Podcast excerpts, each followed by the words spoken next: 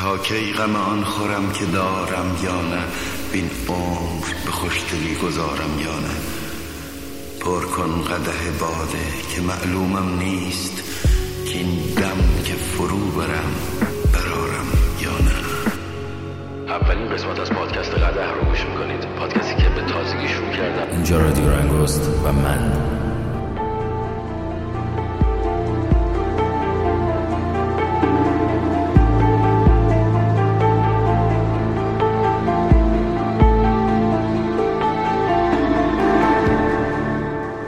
و من میزبان شما، مخلص شما، ایمان ابوحمزه. خوش اومدید به اپیزود نهم از پادکست قدح. امیدوارم هر جای این دنیا که هستید سالم و سلامت باشید. تنها دو اپیزود مانده تا پایان فصل اول پادکست قدح. همونجور که خدمتون گفتم، ما به زودی یعنی در فصل دوم به هدف اصلیمون در پادکست قدح نزدیک میشیم.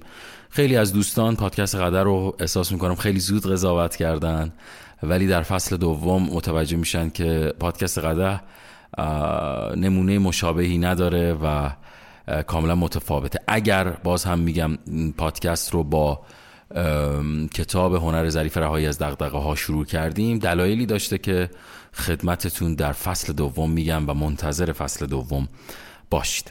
اما در اپیزود نهم میرسیم به بخشی که میگه که ژنتیک و قرعه‌ای که به ناممان در آمده است. مثال جالبی میزنه مارک منسن در مورد این، میگه که در سال دو هزار و سیزده میگه بی بی سی شش تا نوجوان رو که دارای اختلال وسواس فکری عملی او سی دی بودن رو میره یه سری آزمایشاتی روشون انجام میده. میگه یکی از اونها ایموجن بود، اگه اشتباه نکنم اسمش. میگه دختری هفده ساله‌ای بود که نیاز مهار ناپذیری داشت تا به هر سطح صافی که میرسد ضربه بزنه. اگر موفق به انجام این کار نمیشد، با سیلی از افکار وحشتناک درباره مرگ خانواده‌اش روبرو میشد. نوجوان دیگر جان بود که نیاز داشت هر کاری رو با دو طرف بدنش انجام بده: دست دادن با هر دو دست، خوردن غذا با هر دو دست، گذشتن از مثلا یه پله‌ای با هر دو پای خودش و از اینجور مشکلاتی که داشتن. میگه نوجوان دیگری هم بود که اسمش جک بود و جک یک میکروب هراس کلاسیک بود و حاضر نبود بدون پوشیدن دستکش از خونه بیرون بره. آب رو همیشه میجوشون میخورد و از خوردن غذایی که خودش نشسته بود یا خودش آماده نکرده بود امتناع میکرد و هراس داشت. اما میرسیم در مورد حالا ادامه که مارک منسن میگه که میگه اولین کاری که روانشناسا توی این پروژه انجام میدن اینه که به بچه ها میگن که باید نواقص خودشون رو بپذیرن. اصلا در کل در فضای کار روانشناسی، در حالا سبک‌های مختلف، فضاهای مختلف، مهمترین قصه پذیرشه. میگه روانشناسا هم راجع به کسانی که بیماری او سی دی دارن میگه که آقا اولین قصه پذیرشه. یعنی وقتی ایموجن با سیلی از افکار وحشتناک در مورد مرگ خانواده‌اش روبرو می‌شده، باید بپذیره که خانواده‌اش ممکنه واقعاً بمیرن و اون هیچ کاری در این باره نمیتونه بکنه. به عبارت ساده‌تر به او گفته میشه که آنچه برای او اتفاق میفته تقصیر او نیست.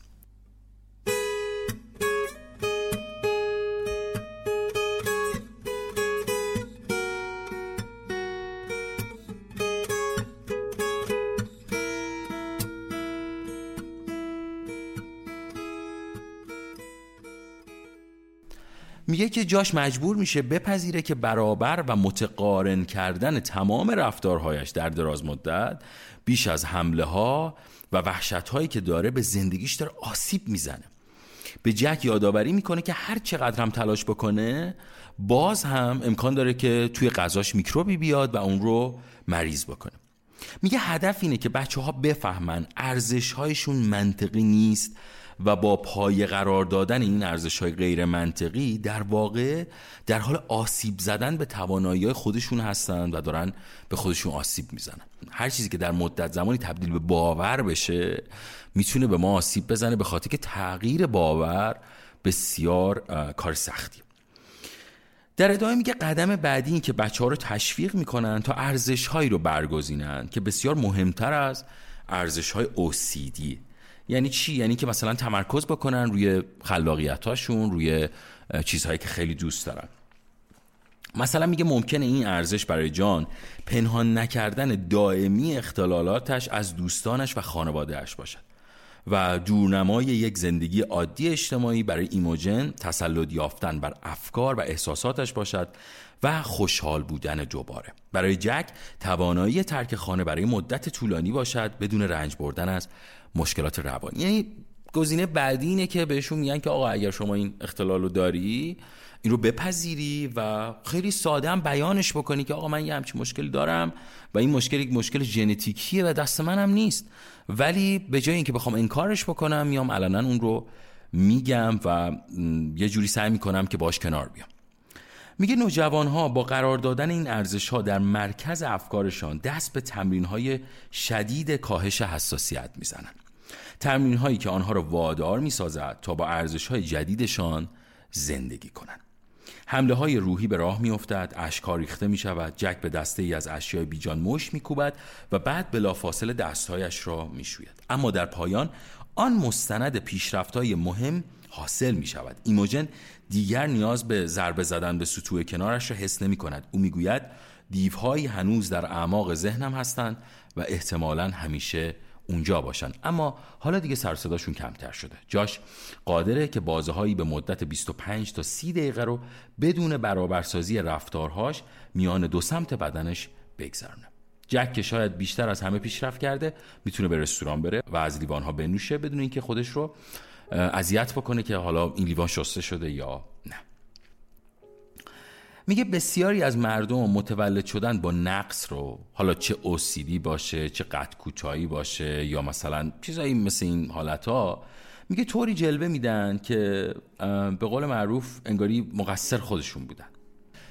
اینجوری فکر میکنن که من ژنتیک مزخرف خودم رو انتخاب نکردم، پس اگه چیزی درست پیش نمیره تقصیر من نیست و این درست است، آنها مقصر نیستن، اما این هنوز مسئولیت اونهاست.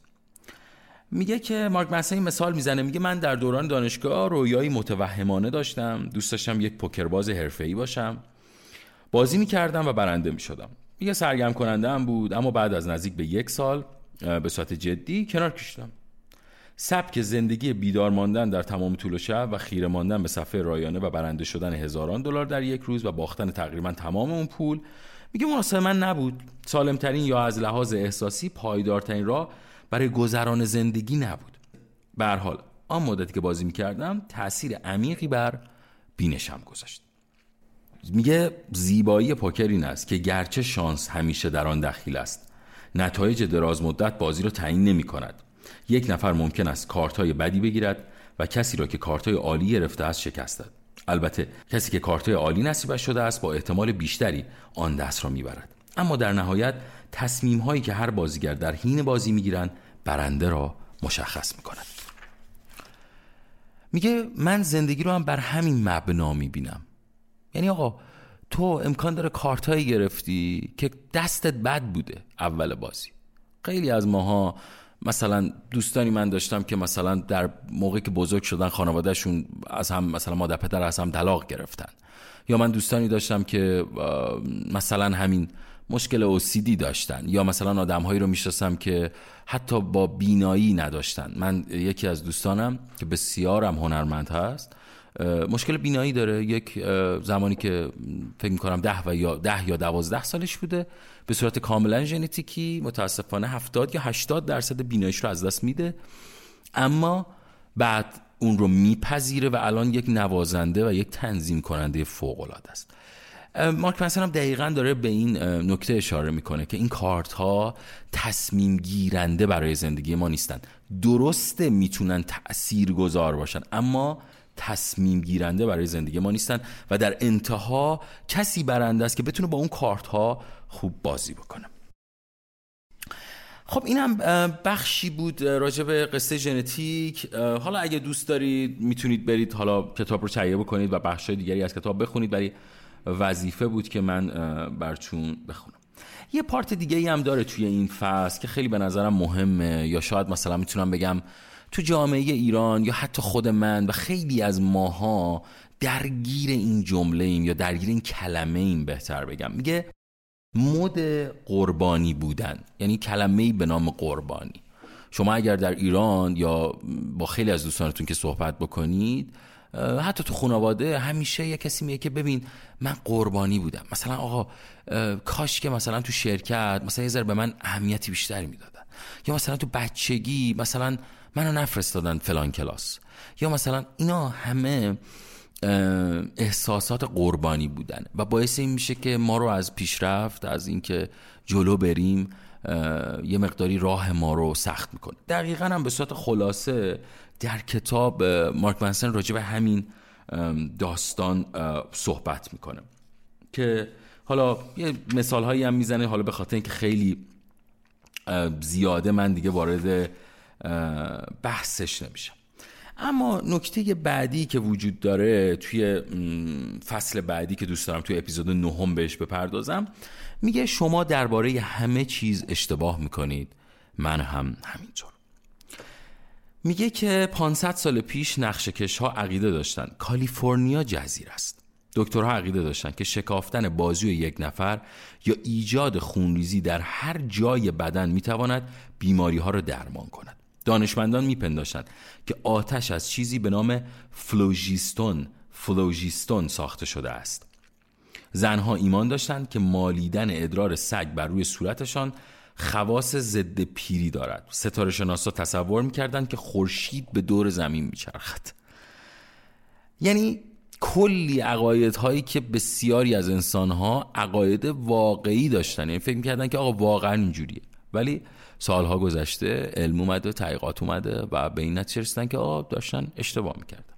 تو بخش روانشناسی هم همینو داره مارک منسن میگه، میگه که آقا شما درباره همه چیز میتونی اشتباه بکنی و باید بپذیری که آقا من میتونم اشتباه بکنم و قرار نیست هر چیزی که من بگم درست باشه. توی این بخش حالا یه مثال هایی رو هم مارک منسن میزنه که همه چیز به قول معروف میتونه اشتباه باشه و اون هم این استش که خب بذارید من اون بخش مثالش رو بیارم. آها، میگه من وقتی بچه بودم فکر میکردم در حد متوسط نوعی سبزیجات است. در حد متوسط نوعی سبزیجات. میگه تمایل به خوردنش نداشتم. فکر میکردم برادرم گذرگاه مخفیانه‌ای در خانه مادر بزرگم یافته است، چون میتوانست از بیرون خانه سر در بیاورد بدون اینکه از دستشویی خارج شود. همچنین فکر میکردم وقتی دوستم و خانوادهش به واشنگتن سر میزنند، در واقع به گذشته سفر میکردند و به زبان دایناسورها باز میگشتند، چون بالاخره بی سی مال خیلی وقت پیش بود. بی سی مخفف پیش از میلاد مسیح و همچنین توی بریتیش کلمبیا، حالا اگر نمیدونستید.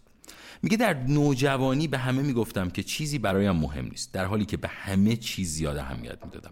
دیگران بدون اینکه حتی بدانم بر دنیایم حکومت میکردن. فکر میکردن خوشحالی سرنوشت است نه انتخاب. فکر میکردم عشق چیزی است که خودش اتفاق میافتد، نه اینکه چیزی باشد که به خاطرش تلاش کنید. فکر میکردم که باحال بودن با تمرین و یاد گرفتن از از دیگران به دست میآید، نه با ابداعات شخصی. وقتی با همدم اولم بودم فکر میکردم که تا ابد با هم خواهیم بود. وقتی که رابطه ما به آخر رسید فکر میکردم که هرگز چنین احساسی رو دوباره با هیچ زن دیگری نخواهم داشت. وقتی که دوباره همان احساس را با دیگری یافتم فکر کردم که عشق به تنهایی کافی نیست. بعد دریافتم که هر شخص خودش تصمیم میگیرد که چه چیزی کافی است و اینکه عشق میتواند هر آنچه باشد که خودمان میخواهیم. خلاصه راجع به یه سری باورها صحبت می‌کنه. یه پارت مثال جالبی هم راجع به مایکل جردن میزنه. میگه نقل معروفی از مایکل جردنه که میگه بارها بارها زمین خورده است و به همین خاطر موفق شده است. خب من هم همیشه درباره همه چیز اشتباه کردم، بارها بارها به همین خاطر است که زندگیم بهتر شده است. یعنی در کل بخوام اگه این بحث رو خیلی راحت بگم و دیگه نریم هی صد تا مثال بزنیم، اینی که حرفش اینه، میگه آقا تو اگر بچسبی به یک سری باورها و احساس بکنی که اون باورهایی که در ذهنت ساختی باورهای درستیان، هیچ وقت مسیر برات هموار نمیشه و هیچ وقت تو تغییر پیدا نمیکنی. یعنی بزرگترین مشکلاتی که این روزها از لحاظ روانشناسی آدمها تجربه میکنن تکیه بر باورهای قدیمیه و نمیخوان که این باورها رو درست بکنن. من برادرم یک بار یه خیلی نه روانشناس، البته خب اهل کتابه، ولی یه بار یه حرف جالبی چند سال پیش به من زد. گفتش که آقا ذهن هم مثل خانه، مثل اتاق، مثل سرویس بهداشتی که ما میریم، گهگداری احتیاج به تمیزکاری داره. یعنی آقا شما میری چطور خونت وسیله‌های مثلا آتشخوار ریخته، میای تمیز میکنی، اون چیزایی که میخوای رو نگه میداری، یعنی چیزایی که احساس میکنی باعث پیشرفت تو میشن، و اون عقایدی که احساس میکنی که سالها باعث عدم پیشرفت تو شدن، اونها رو کم کم کم کم دور میریزی. یعنی همون قصه بهداشت روانی که حالا توی انواع اقسام روانشناسی‌ها وجود داره. این صحبت رو مارک منسن میکنه تا بیاد برسه به یک جمله کلیدی، و اونم اینه: معمار عقاید شخصی خود من. یه مثال میزنه، میگه آقا این رو امتحان کنید، کسی را به دلخواه بیاورید و او را در اتاقی قرار دهید که چند دکمه برای فشردن دارد. میگه بگویید چیز نامشخص است که باید کشف کند، و اگر عمل معینی انجام دهد و از هر مرحله‌ای بگذرد، چراغی چشمک خواهد زد که نشان میدهد یک امتیاز گرفته است. سپس به او بگویید که ببیند ظرف یک بازه سی دقیقه‌ای چند امتیاز میتواند بگیرد. میگه وقتی روانشناس چنین کاری کند، آنچه رخ داد همان چیزی بود که میشد انتظار داشت، و شروع به فشار دادن تصادفی دکمه‌ها میکند تا اینکه بالاخره چراغ روشن شود و به او نشان دهد یک امتیاز گرفته است. طبیعتا سعی میکند همان کاری را که میکرده است تکرار کند تا امتیاز بیشتری بگیرد، اما این بار چراغ روشن نمیشود. بعد کم کم سعی میکند راه‌های پیچیده‌تری امتحان کند. این دکمه را سه بار فشار بدهد، این یکی دکمه را پنج ثانیه صبر کند، دینگ، یک امتیاز دیگر. اما این هم دیگر جواب نخواهد داد. با خود فکر خواهد کرد که شاید اصلا ربطی به دکمه ها نداشته باشد، شاید به نحوه نشستن هم ربط داشته باشد، یا به آنچه لمس میکند. شاید هم به پاهایم ربط داشته باشد، دینگ، یک امتیاز دیگر. شاید پاهایم باشد و بعد دکمه دیگر را فشار می‌دهد، دینگ. میگه عموما ظرف ده تا پانزده دقیقه افراد سازوکار کسب امتیاز بیشتر را دریافتند به خاطر سپردن ترتیب دکمه‌های فشار داده شده در یک زمان معین. چیز عجیب مثل ایستادن روی یک پاست. میگه اما قسمت خنده‌دار اینجاست، امتیازها در واقع تصادفی هستند، هیچ ترتیبی وجود نداره، هیچ الگویی وجود نداره. دیگه فکر کنم خودتون متوجه منظور شدید دیگه. یعنی برای رسیدن به اینجور داستانا هیچ ترتیب وجود نداره، هر کسی از هر راهی میتونه یک امتیاز بر خودش بگیره. میگه مغز ما ماشین مفهومی است. آنچه ما به عنوان مفهوم درک میکنیم با روابطی که مغز ما میان دو یا چند تجربه برقرار ساخته است تولید میشود. یعنی ما اگه مثلا یه کاری انجام میدیم و بعد احساس میکنیم که اون جواب داده، ناخودآگاه مغزمون میگه خب دوباره اون کارو بعد انجام بدیم که دوباره بتونیم امتیاز بگیریم، و اینها باز برمیگرده به همین داستان. و حرف و موضوع اینجاست که میگه که آقا تو عقاید خودت در نظر میگیری، خودت عقایدتو میسازی. یه کسی مثلا برای دادن اون زدن اون دکمه، دکمه رو میزنه پاشو میگیره بالا، یکی میاد دوتا دکمه رو با هم نگه میداره و به یک نتیجه میرسه و امتیاز میگیره، یکی چهار تا انگشتاشو میذاره اون دکمه. پس خیلی مثال ساده‌ای که داره میگه که آقا این عقاید و این تفکرات و تمام این داستانها برگرفته از خودمونه، و خودمون میتونیم اونها رو به وجود بیاریم و خودمونم میتونیم حذفش بکنیم. نکته بعدی که وجود داره و میخواد اینو روبرو، یعنی اینو میخواد قرار بده روبروی این تفکرات، میگه مراقب باشید چه چیزی را باور میکنید. میگه در سال هزار و نهصد و هشتاد و هشت روزنامه نگار و نویسنده فمینیست هنگامی که دوره درمانی رو پشت سر میگذاشت به حقیقت تکان دهنده پی برد.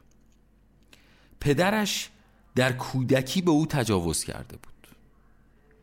این مسئله برای او شوک بزرگی بود، خاطره‌ای فراموش شده‌ای که بیشتر دوران بزرگسالیش را بی اطلاع از آن گذرانده بود. اما در سن سی و هفت سالگی پدرش را از بابت آن بازخواست و ماجرا را برای خانواده‌اش هم بازگو کرد. دقت بکنید، یک فمینیست در یک سنی یه دفعه به این نتیجه میرسه که پدرش بهش تجاوز کرد. حتما این داستان تا انتها گوش کنید. میگه این خبر تمام خانواده‌اش رو وحشت زده کرد. پدرش بلافاصله همه چیز رو انکار کرد. برخی از اعضای خانواده‌اش سمت او رو گرفتن، برخی هم سمت پدرش رو. میگه آقا اوضاع به هم پاشید. خانوادهش به دو دسته تقسیم شدن. رنجی که از مدت‌ها پیش از این اتهام و رابطه‌ای که پدرش باش داشت و اینجور داستانا، میگفت حسابی کل خانواده رو به هم ریخت و باعث جدایی شد. حالا نکته اینجا جالبه. میگه بعد در سال هزار و نهصد و نود و شش این خانوم به حقیقتی تکان دهنده‌ای پی میبره. میره پیش یک روانشناس و اون روانشناس متوجه میشه که آقا اصلا این داستانی که بوده، اصلا این داستان وجود نداشته و قوه تخیلات خودش بوده. یعنی انقدر در این سالها درگیر تفکرات فمینیستی شده بوده که به این، یعنی انقدر این باور رو تو وجود خودش آورده بوده و فکر کرده بود که آره پدر منم به من تجاوز کرده و این داستان باعث شده بوده که خانواده از هم بپاشه. پدرش سالها مریض میشه، بیمار میشه و در انتها هم بدون اینکه حالا عذرخواهی بکنه پدرش هم از دنیا میره. بعداً معلوم شد که این خانم تنها نیست.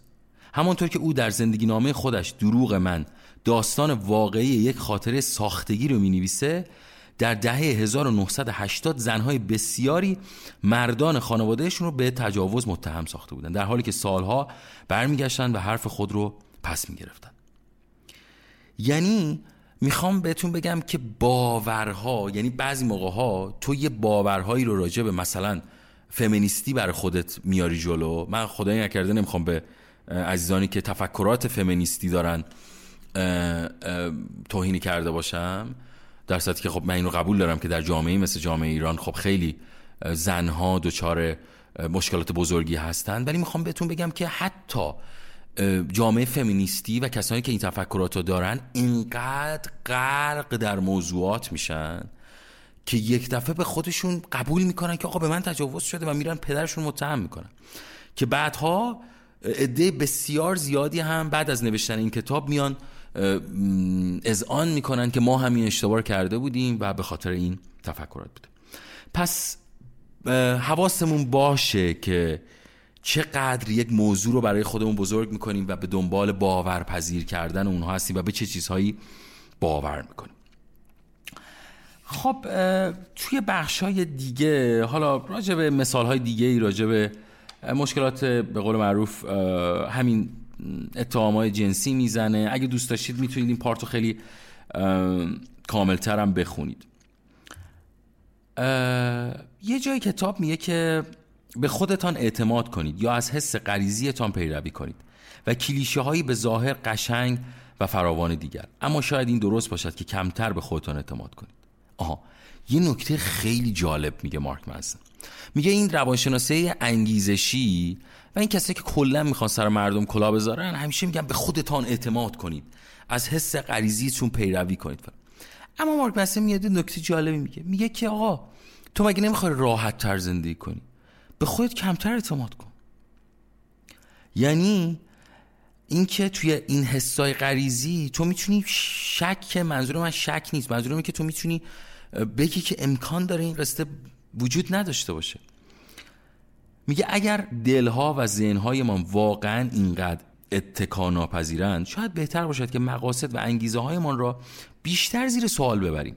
اگر ما همیشه و در تمام موارد در اشتباه هستیم، در این صورت آیا تردید نفس و بازنگری جدی در عقاید و تصورات خودمان تنها راه منطقی برای پیشرفت نیست؟ من میخوام اپیزود نهم رو همینجا تموم بکنم. بسیار اپیزود خیلی خوبی بود از نگاه خودم و خیلی میتونه ما رو به چالش بکشه و امیدوارم که این اپیزود رو با دقت گوش کرده باشید. هفته دیگه قسمت دهم پادکست قدح منتشر میشه و پایان فصل اول هست. اگر پادکست قدح رو دوست دارید، ما رو به دوستانتون معرفی بکنید. اگر دوست دارید ما رو حمایت کنید، از طریق سایت هامی باش میتونید این کار رو انجام بدید. امیدوارم هر جای این دنیا که هستید سالم و سلامت باشید و تا قسمت دیگه و قدح دیگه، همه شما رو به خدای بزرگ میسپارم.